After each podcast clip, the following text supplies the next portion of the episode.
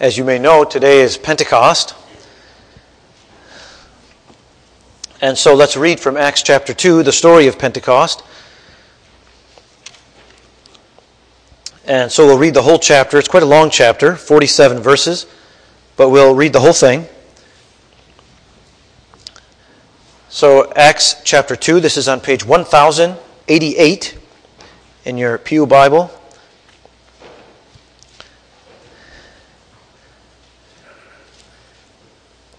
And Acts chapter 2, and we begin at verse 1. When the day of Pentecost had come, they were all together in one place.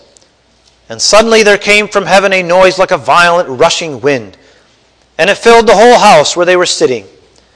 And there appeared to them tongues as of fire, distributing themselves, and they rested on each one of them. And they were all filled with the Holy Spirit, and began to speak with other tongues as the Spirit was giving them utterance. Now there were Jews living in Jerusalem, devout men from every nation under heaven. And when this sound occurred, the crowd came together and were bewildered, because each one of them was hearing them speak in his own language. They were amazed and astonished, saying, Why are not all these who are speaking Galileans? And how is it that we each hear them in, their, in our own language, to which we were born? Parthians and Medes, Elamites, and residents of Mesopotamia, Judea and Cappadocia, Pontus and Asia, Phrygia and Pamphylia, Egypt, and the districts of Libya around Cyrene, and visitors from Rome, both Jews and proselytes, Cretans and Arabs, we hear them in our own tongues speaking of the mighty deeds of God. And they all continued in amazement and great perplexity, saying to one another, What does this mean? Others were mocking and saying, They're full of sweet wine. But Peter, taking his stand with the eleven, raised his voice and declared to them, Men of Judea, and all you who live in Jerusalem, let this be known to you, and give heed to my words. For these men are not drunk, as you suppose, for it is only the third hour of the day. But this is what was spoken of through the prophet Joel. And it shall be in the last days, God says, that I will pour forth of my Spirit on all mankind. And your sons and your daughters shall prophesy, and your young men shall see visions and your old men shall dream dreams. Even on my bondslaves, both men and women, I will in those days pour forth of my Spirit, and they shall prophesy. And I will grant wonders in the sky above and signs on the earth below, blood and fire and vapor of smoke. The sun will be turned into darkness and the moon into blood, before the great and glorious day of the Lord shall come.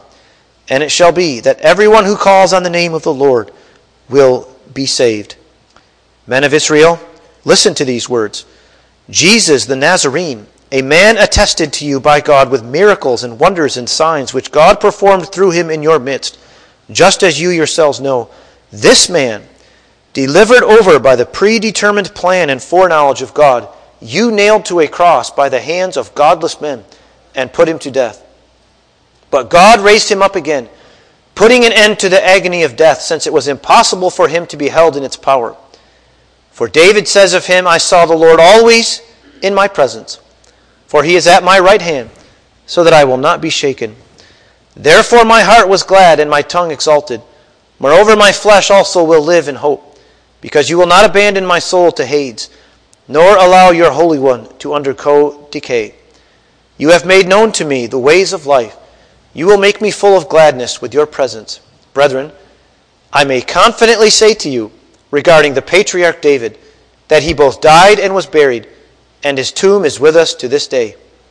And so, because he was a prophet and knew that God had sworn to him with an oath to seat one of his descendants on his throne, he looked ahead and spoke of the resurrection of the Christ, that he was neither abandoned to Hades, nor did his flesh suffer decay. This Jesus God raised up again, to which we are all witnesses. Therefore, having been exalted to the right hand of God, and having received from the Father the promise of the Holy Spirit, he has poured forth this which you both see and hear. For it was not David who ascended into heaven, but he himself says, The Lord said to my Lord, Sit at my right hand, until I make your enemies a footstool for your feet. Therefore, let all the house of Israel know for certain that God has made him both Lord and Christ, this Jesus whom you crucified now, when they heard this, they were pierced to the heart and said to Peter and the rest of the apostles, Brethren, what shall we do? And Peter said to them, Repent, and each of you be baptized in the name of Jesus Christ for the forgiveness of your sins, and you will receive the gift of the Holy Spirit. For the promise is for you and your children, and for all who are afar off, as many as the Lord our God will call to himself. And with many other words he solemnly testified, and kept on exhorting them, saying, Be saved from this perverse generation. So then those who had received his word were baptized, and that day there were added about 3,000 souls. They were continually devoting themselves to the apostles' teaching, and to fellowship, to the breaking of bread, and to prayer. Everyone kept feeling a sense of awe, and many wonders and signs were taking place through the apostles. And all those who had believed were together and had all things in common. And they began selling their property and possessions and were sharing them with all, as anyone might have need. Day by day, continuing with one, with one mind in the temple, and breaking bread from house to house, they were taking their meals together with gladness and sincerity of heart, praising God and having favor with all the people. And the Lord was adding to their number day by day those who were being saved. So far, then, the reading of our scripture this morning. And as I've said, congregation, today is Pentecost, and I'd like to reflect on that with you this morning as we look at this scripture. The, the Feast of Pentecost, the day of Pentecost, is often undervalued uh, in, the, in the Christian church, uh, much like Ascension Day is often not given the uh, importance that it deserves. But Pentecost and Ascension go together, don't they? They are really uh, well, they're not the same, but they, are, they belong together, right? Christ's ascension into heaven and the descent. So Christ ascent into heaven and the Spirit's descent upon his people. So, we, we, we always want to hold those things together. Uh, Jesus' ascent, ascension into heaven in victory, he sits at the right hand of God the Father on high and then he pours out his spirit upon his orphaned church, as it were. Right? Because his church, he's left his church, he's left them behind. And that caused them great sadness. But you remember that Jesus comforted his, his disciples by telling them that the Spirit would come down upon them. And I'd like to look at that with you as we look through those various scriptures which I've given you in the first point there Pentecost and prophecy. But before I do that, just a quick word about the word Pentecost itself. Because you know that the word Pentecost was an Old Testament feast, not a New Testament feast. It just so happens that the Holy Spirit was poured out on His church on the day of Pentecost. But the day of Pentecost in the Old Testament calendar was the Feast of Weeks. So look with me at the Old Testament calendar a minute. And you see that in the first month, these are the, the feasts that took place in the spring. There were, there were feasts that took place in the spring in Israel, and there were feasts that took place in the fall. Now, in the spring was the greatest feast, right, which was on day 10, that the Israelites went out and they chose a lamb, and they took that in with them and kept that lamb with the family until day 14, upon which day they killed that lamb, and they spread the blood on the doorframes of their house. And this is, of course, the, the feast of Passover, isn't it? That Passover lamb shed its blood so that the angel of destruction would not cut down the firstborn of the Israelite households. So that happened on day 10 and then day 14 of the first month. Then on day 15 to 21 began the Feast of Unleavened Bread. So the day after the Passover began the Feast of Unleavened Bread, when the Israelites were only allowed to eat unleavened bread, or we might say crackers today, right? It, it wasn't a bread that rose, it was like a dry cracker. Okay, not, not really the nicest thing to eat, uh, but it wasn't meant to be the nicest thing to eat, was it? It was meant to remind them of what God had done for them in the, uh, in the Exodus when they were released from the bondage of Pharaoh and brought out into the promised land. So the Feast of Unleavened Bread continued from day 15 to day 21, one week. Then you have the Feast of Weeks. And notice on day 16, then the Israelites began to count. And you counted 50 days. Now, the Feast of Weeks wasn't 50 days, right? The Feast of Weeks came on the 50th day after the day uh, the, of the, um, the first day of, of the Feast of Unleavened Bread on day 16. So from that day, they would count 50 days. And on the 50th day, right, so uh, you, you folks who can do math here, right, can figure that that's uh, seven weeks, isn't it? And in the scripture terminology, it's called a week of weeks. That's how the Hebrews would mention that. That's how they would speak of it. A week of weeks, so 49 days, right? Plus that 16, so 50 days. And then you came to Pentecost, which is just the Greek term for the Feast of Weeks. Now, the Feast of Weeks came at the end of the harvest, or just, I should say, as the, as the, the harvest was beginning to be gathered, right? As the harvest was beginning to be gathered in, then they would have this feast of celebration, the Feast of Weeks. And I put the scripture text on the, on the uh, outline there, so if you wish to follow up on that, you can read about these feasts that came on the Israelite calendar. So the Greek term then is Pentecost. And it was on the day of Pentecost, then, as you see in Acts 2, verse 1, that the Holy Spirit was poured out upon the church. Now, why was it on the day of Pentecost? Why did God choose, in His sovereign grace, in His sovereign plan, to pour out the Spirit of God on Pentecost? And here, congregation, I have to say, I don't know. I don't know that the scriptures tell us that. Now, we can speculate, can't we, that since it was the first gathering in of the harvest, the harvest was just beginning to be gathered in after those 50 days. They were just beginning to gather in the harvest. That maybe the symbolism there was that now God would begin to, to pour out the Spirit, His Spirit on His church, and to empower them to gather in a harvest. And that this was the first of it. Right? We can, we can kind of hear hints of that in, in Acts 2, verse 21. And it shall be that everyone who calls on the name of the Lord shall be saved. Right? Everyone, Jew and Gentile alike. Whoever hears the gospel, whoever hears the good news about Jesus and believes it and embraces it for themselves will be saved. Well, that's very possible. But the scripture is not explicit on that. So that's the, the day of Pentecost then. And, and really, Pentecost, to call it Pentecost, is a bit misleading, isn't it? It's not really Pentecost, it just happens to be that God baptized his church in the Spirit on the day of Pentecost. But really, this is, in Scripture terminology, the church's baptism. It's their baptizing day. It's the day when the church was baptized in the Holy Spirit. That's a better way to think of it. And that's also the title then of the sermon this morning Baptized with the Spirit. Now, I would like to look with you at some of these texts then, which help us to understand what God did when He baptized His church in the Spirit. Now, the first text I've given you there is Numbers 11 and verse 29. And this is a, an interesting text in our understanding of Pentecost or the church's baptism. Because here, uh, some men in Numbers 11 have gone out into the church and they're prophesying. That means they've received a word from God directly and they're bringing it to the people. That's what a prophecy was.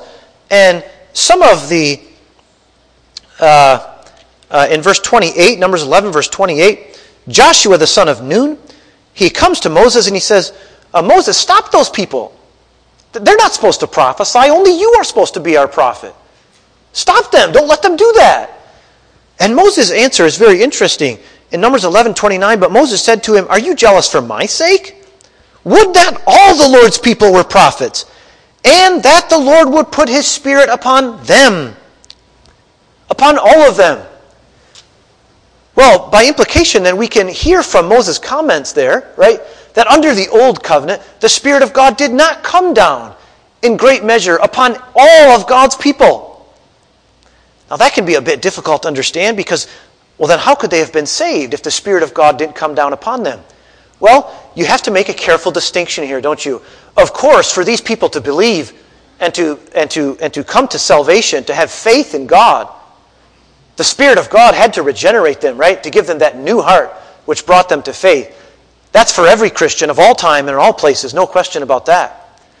But now it's more a, a, a thought of prophecy that the Spirit of God would come down upon His people and give them these gifts to serve in his, in his, amongst His people, be it by way of prophecy.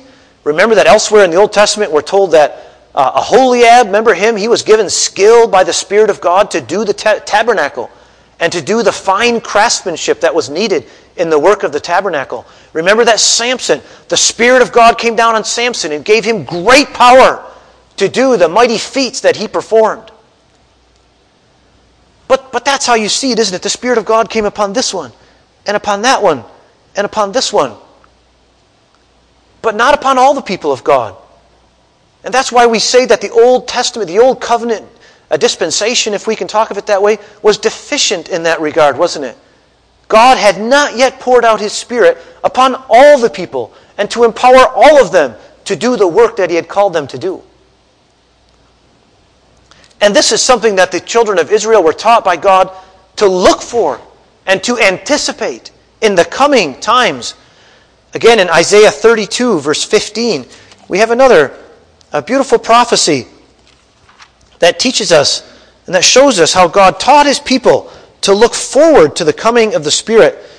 Now, again, here we have a prophecy where Isaiah is talking, and if you read the whole chapter, you can see this, but the, the city is brought into desolation because of the judgments of God. But then Isaiah says in verse 15, so this is Isaiah 32 and verse 15, until, until this time, the Spirit is poured out upon us from on high. And then what happens? Listen to the effects. And the wilderness becomes a fertile field, and the fertile field is considered a forest. Then justice will dwell in the wilderness, righteousness will abide in the fertile field, and the work of righteousness will be peace, or will result in peace, and the service of righteousness, quietness, and confidence forever. Then my people will live in a peaceful habitation and in secure dwellings and in undisturbed resting places. What's going to do all that, congregation? What's going to cause the desolate land to give to be fruitful and to even be a forest? The Spirit of God will be poured out and will cause that life to abound and to spring forth.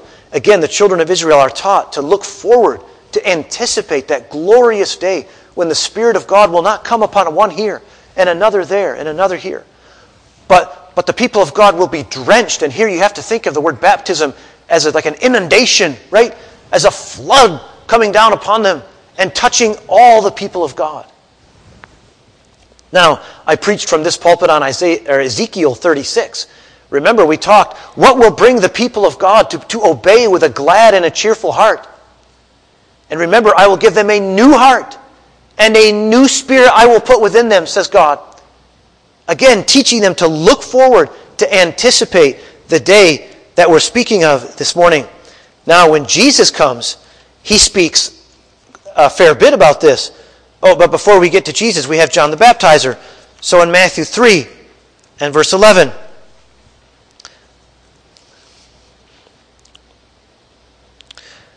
Matthew 3, verse 11, we have the ministry of John the Baptist. And he talks in verse 10 about the axe being laid at the root of the tree, right? There will be a judgment. The tree will be cut down. It's God's judgment. But then, in verse 11, as for me, I baptize you with water for repentance, but he who is coming after me is mightier than I, and I am not fit to remove his sandals. He will baptize you with the Holy Spirit and with fire. Oh, how the, the children of Israel they, they longed for those days, at least the, the pious ones amongst them, right? You think of Anna in the temple and Simeon, how they longed for that time when the Spirit of God would come down in a baptism, in a flood upon them, and would, would, would, would, would, would empower them and, and, and give them a new heart, and would bring them to love and to serve the God cheerfully, and to do these, these mighty acts on behalf of God, being baptized with the Spirit and with fire. And John the Baptizer, John the Baptizer, he, he lives right on the cusp of that time. He says, it's right around the corner. There's one coming who's going to do that. That thing that we've been looking for for so long. It's right around the corner. Hang on for just a little while longer is the ministry of John the Baptist. And finally, that one comes. And in John chapter 14 and 15 and 16, Jesus gives us this prophecy of what he's going to do when he leaves. John 14, verse 26. But the Helper, the Holy Spirit, whom the Father will send in my name, he will teach you all things and bring to your remembrance all that I said to you. There's Jesus prophesying and teaching them that right around the corner, that when he leaves, he's going to pour out, he's going to send the Holy Spirit. And in this particular context, uh, it's the Father. It's the Father who will send the Spirit in Jesus' name. And pay attention, congregation, to what He will do. He will teach you all things and bring to your remembrance all that I said to you. So, what does the Spirit of God do in His ministry when He comes on the day of Pentecost? He's going to bring back to their minds the things that Jesus Christ taught them. He's going to bring it back to their minds. He's going to guide them into that stream, as it were. And He's going to empower and equip them to declare Jesus Christ to the world. He's going to equip them to take the things of Christ and to preach that to a fallen world. Now, if you turn in John 15 and verse 26, we have a very similar thing.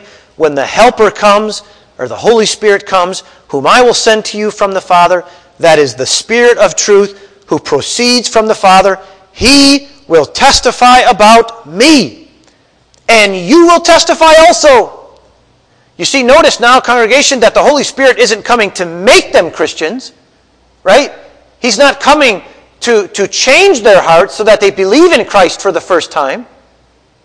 Now, of course, we know the Spirit of God does that. There's no question about that, right? But now at Pentecost, we're talking about the Spirit coming to His people who are already Christians, bringing back to their minds the things of Christ, and empowering them then, as it says in verse 27, and you will testify also, because you have been with me from the beginning. The Spirit of God will bring back the things of Christ to their mind, and He will empower them to go forth into the world and to preach Christ. I heard one time a, one of my teachers at college, I believe, said that the Holy Spirit is kind of like a searchlight.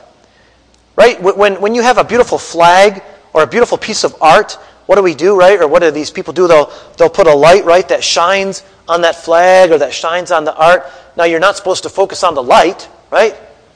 The light is beautiful. It helps you to see the, the artwork well, but it's, it's not about the light. You don't come and say, oh, look at this light. Isn't that amazing? What a beautiful light. No, you, you look on what it shines, what it illuminates. You look on the piece of art or you see the flag. Now, in the same way, the Spirit of God. The Spirit of God does not call attention to himself, now, of course, the Spirit of God is worthy of our worship. He's worthy of our, uh, you know, uh, esteem. No question about it. But the ministry of the Spirit is to point us to Christ, to shine the light on Christ. The Spirit of God glorifies Christ. And we are to see that. And that is what the ministry of the Spirit does in our life. Now, one last verse from Jesus, and that's in Acts 16 and verse 14. Uh, we have, again, the, the, really the same idea, right? Uh, let me start in verse 13. But when He, the Spirit of truth, comes, He will guide you into all the truth, for He will speak. He will not speak on His own initiative, but whatever He hears, He will speak, and He will disclose to you what is to come. He will glorify me. That is, He will glorify me, Jesus. For He will take of mine and will disclose it to you. That is what the Spirit of God does. He shines the light on Christ and he brings us to see and to love and to adore the Savior. Now, we can turn in the last place then to Acts 1 and verse 4. And now uh, you know that the, the, this, this glorious day that the Old Testament has looked forward to for so long is here. And when Jesus ascends into heaven, he says in verse Acts 1 and verse 4, and this, these are the texts, this is the, actually the text of the sermon this morning. Gathering them together, he, that is Jesus, commanded them not to leave Jerusalem, but to wait for what the Father had promised, which, he said, you heard of from me. For John, and here Jesus just repeats the word of John the Baptizer, for John baptized with water, but you will be baptized with the Holy Spirit not many days from now. So, not many days. In other words, it's only a few days ahead. And so it was that when the day of Pentecost, when the day of the Feast of Weeks, that 50 days out from Passover, on that day, they were gathered. They were in a spirit of expectation. They were waiting. And suddenly it happened. And this glorious day congregation was accompanied with these remarkable signs. The Spirit of God came down. The, the, the, the Jewish people there, again, these are all Jewish believers, right? They were all suddenly given the gifts of speaking in other languages. They had tongues of fire uh, separating from their heads and going on all the different believers. And they were, they were fired with the Spirit of God, as it were. They were, they were indwelt and they were filled. And, and again, the word given us in the scripture is they were baptized. The Spirit of God did not just fall on Peter, it did not just fall on James or one of the other apostles, but the whole set of believers was drenched, was inundated in the Spirit of God. The Spirit of God came down upon them with power. Now, I move to my the second thing on my outline here, congregation, because I've called this the Jewish baptism. Because what we have in Acts chapter 2 is the baptism of the Jewish church. The baptism of the Jewish church. They are baptized in the Holy Spirit, but they are all Jews at this point. If you look in Acts 2 and verse 10, let me just make that point. Notice that very last clause there. It lists all these different places that these Jews had come from. But notice that they are both Jews and proselytes. In other words, they are all either ethnic Jews or they are people who have converted to the Jewish religion. They are all people who are religiously Jews. They are adherents to Judaism. But now, when they have heard the gospel, they have come to believe in Christ. Not, they, that didn't happen at Pentecost, that had happened earlier. But now, on the day of Pentecost, as they gather together, they have their baptism. They are, they are given the Holy Spirit, and the Holy Spirit is poured out upon them. Now, what is the result? What is the result of this? Well, again, the result isn't their salvation. Again, I want to make that clear, right? That had happened long. The Old Testament saints weren't looking and waiting for, for, the, for a time of salvation, right? That had happened all throughout redemptive history. This was a time where the people of God would receive the Spirit of God to love Christ and to preach Christ. And the result then, as we have it there, is that there is this new body that is formed. And that new body is come to have been called in the scripture terminology the church. And they are baptized by one Spirit into a new organization. This quote from Bavinck, let me draw your attention to it in the, in the notes there. At that point, that is at Pentecost, the church of Christ was in principle detached from Israel's national existence. Right? The old organization was a, a nation. That was the old organization. It was the nation of, of Jews. That God, you might say, those were the people of God. But now at the day of Pentecost, the church is detached from that national existence. It's cut loose. No longer is it tied to the nation of Israel. From the priests and the law, says Bavinck, the temple and the altar, it became an independent religious assembly in its own right. That's the church. It now acts in the place of ancient Israel as the people, indeed, the church of God. Now, it's wonderful to hear Bavinck but we'd like to hear it from the Word of God. So if you turn to me to Ephesians 2, verse 18, let me try to show you how Paul, te- and by the way, the, the book of Ephesians, or Paul's letter to the Ephesians, is really, uh, the whole book has this subject as its, as its subject. This is one of the reasons Paul wrote the letter of Ephesians, is to show the people of Ephesus the new existence of this new body of believers, this new organization, you might say, called the church. The epistle or the letter of Paul to Ephesus is the letter about the church. Well, let me just turn with you to Ephesians 2 and verse 18. I'm sorry, Ephesians 2 and verse 11. Ephesians 2 and verse 11, where we read, Therefore remember that formerly you, the Gentiles in the flesh, who are called uncircumcision, and by the way, they were, they were sneered at, right? You are the uncircumcision. You're not part of the people of God uh, who are called uncircumcision by the so called circumcision, which is performed in the flesh by human hands, remember that you were at that time separate from Christ. They were not part of this organization. They were not part of this new organization formed at Pentecost. They were not part of the old organization. Separate from Christ, excluded from the commonwealth of Israel, and strangers to the covenants of promise, having no hope and without God in the world. But now in Christ Jesus, you who formerly were far off have been brought near by the blood of Christ. For he himself is our peace, who, who made both groups into one, right? The Jew and Gentile. He joined them into one. He broke down the barrier of the dividing wall. And what was that wall? By abolishing in his flesh the enmity, which is the law of commandments contained in ordinances, so that he himself might make the two, that is, Jew and Gentile, into one new man, establishing, thus establishing peace, and might reconcile them both in one body to God through the cross, by it having put to death the enmity. And he came and preached peace to you who were far away, and peace to those who were near. For through him we both have our access in one spirit to the Father. So then you are no longer strangers and aliens, but you are fellow citizens with the saints and are of God's household, having been built on the foundation of the apostles and prophets, Christ Jesus himself being the cornerstone, in whom the whole building, being fitted together, is growing into a holy temple into the Lord, in the Lord, in whom you also are being built together into a dwelling of God in the Spirit. So, congregation, Paul is teaching there very clearly, right, that by the death of Christ on the cross, there was now a way of salvation for Jew and Gentile. Their sins could be forgiven. They could be reconciled with God this way, right? Vertically with God. But they were also reconciled with each other by believing in Christ for salvation. And by faith, they come together into one new body, right? And there is this new organization, the church. And how is that church built up? How does that church grow? How is it bound together? We have in verse 22 in whom you also are being built together into a dwelling of God in or by the Spirit.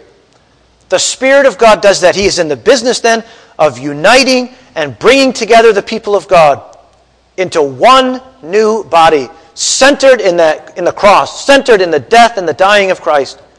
Christ is the cornerstone, and the whole building beneath him, fitly framed together, is that building, that new body, that church, that the Spirit of God is in the business of binding together day by day. Now, in Ephesians 4, verse 3, you'll notice that the Paul continues again on kind of the same thought where he, he, he counsels, he commands the Ephesians in Ephesians 4, verse 3, being diligent to preserve the unity of the Spirit. And the unity of the Spirit, there congregation, is the unity that is produced by the Spirit. The unity that the Spirit produces, that He gives. And of course, that began on the day of Pentecost, and it continues until the end of time. The Spirit binds His people together. Now, in 1 Corinthians 12 and verse 13, we have Paul making the similar point. 1 Corinthians 12 and verse 13. Where we read, For by one Spirit, 1 Corinthians 12 and verse 13, For by one Spirit we were all baptized into one body, whether Jews or Greeks, whether slaves or free, and we were all made to drink of one Spirit. Now, when did that happen? That happened, congregation, on the day of Pentecost, and it continues to happen. But on the day of Pentecost was the glorious baptism of the people of God and then we were baptized into one new body, and that is the church of God. Now, very quickly, I have to also make clear, congregation, the Gentile baptism.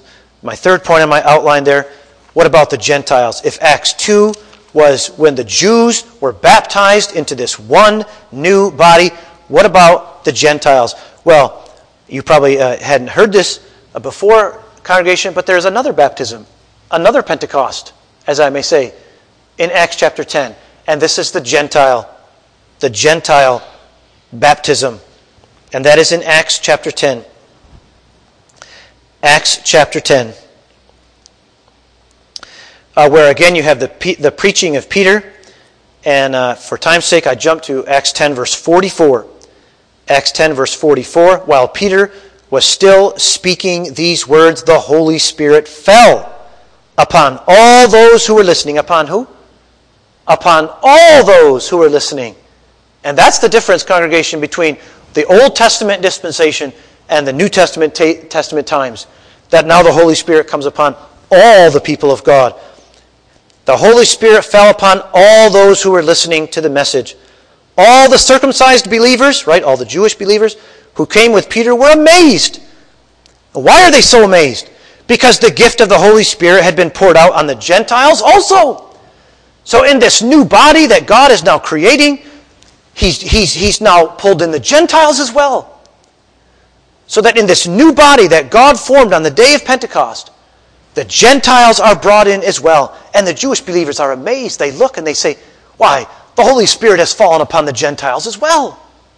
And then what's the obvious implication of this?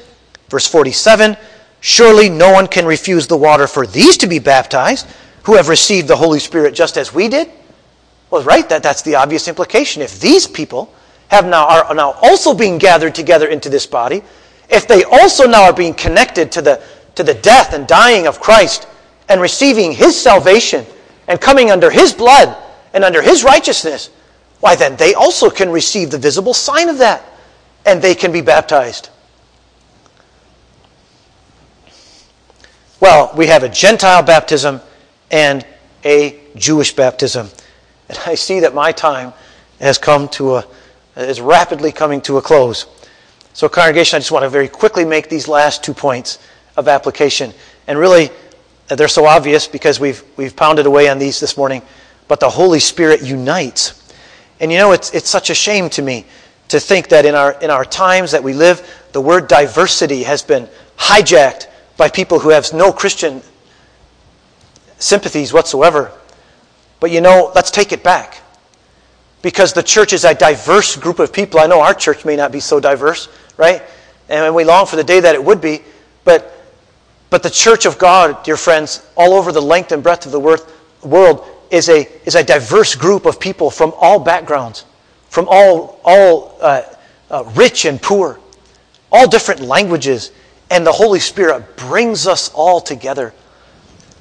And you know that in the, in the last days, when we stand before God, when He comes again, we have such a vision of that given us in Revelation 7, verses 9 and 10, where John looks. He says, After these things I looked, and behold, a great multitude which no one could count, from every nation, and all tribes and people and tongues, standing before the throne and before the Lamb. Where, congregation, is there real diversity in this world? In the church of God. In the church of God there's real diversity.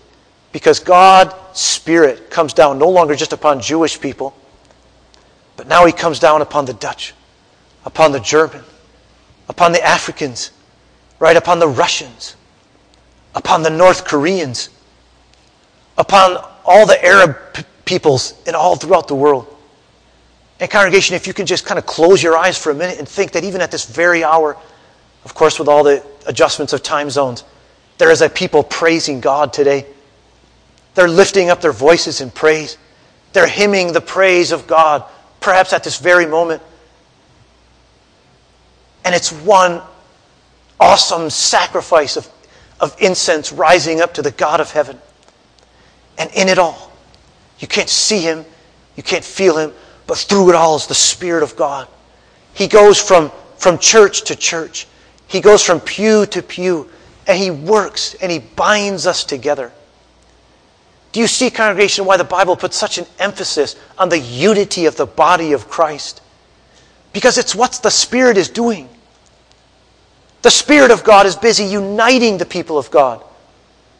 And if there are those of us who are trying to disunite or to fracture the body of Christ, it's because the Spirit of God is not in you. Because we're taught so clearly that the Spirit of God brings together. He brings together. The Holy Spirit unites. Very quickly, the Holy Spirit empowers.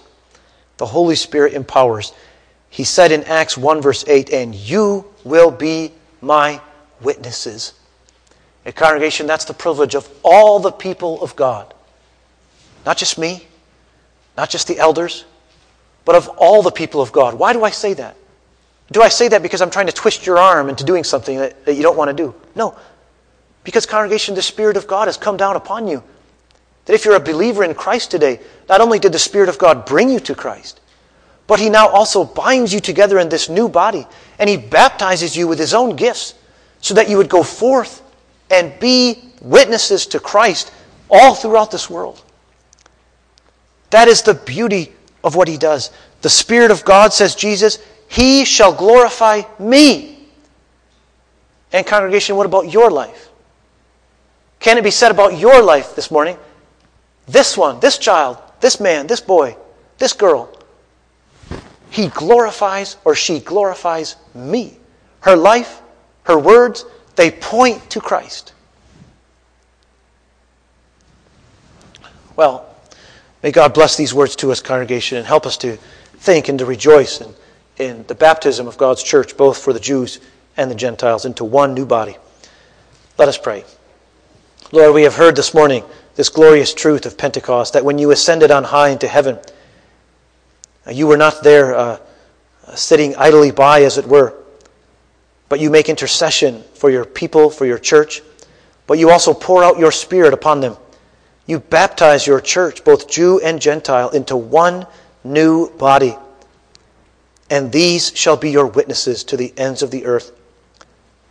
Lord, I pray that uh, we would feel and sense in our own minds and in our own hearts the power of the Spirit of God, enabling us, equipping us to go forward and to be witnesses to the ends of the world. Lord, I pray that as we are living in this privileged time, when we all may enjoy the work of the Spirit of God upon us, that we would give praise and glory and worship to your holy name for this unspeakable gift that you've given to us. And Lord, I pray that this gift of the Spirit would lead us to love the Lord Jesus Christ and to live for him, to pour out our lives unto you to place our lives, to place all that we have and all that we are on an altar, and to offer it up to you as an acceptable sacrifice. Lord, remember us then in your mercy. Bless us this evening as we come together again. We pray, Lord, that this would be a good and edifying day. We ask all these things in Jesus' name. Amen.